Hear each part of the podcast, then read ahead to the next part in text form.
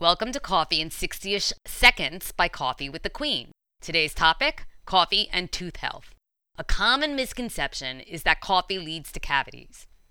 While it is true that the acid in coffee may lead to tooth sensitivity, a good enamel strengthening toothpaste should counteract those effects. And recent studies show that coffee contains bacteria fighting agents that may actually prevent tooth decay.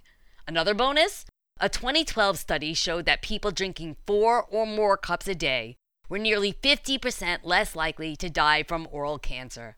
Well, this is great news, but you need to be wary of added sugars, either natural or artificial, and added cream, as they actually decrease the bacteria fighting benefits of your coffee when it is drunk black. For more information on everything coffee, please visit our blog, coffeewiththequeen.com or our webpage, thequeenbean.com.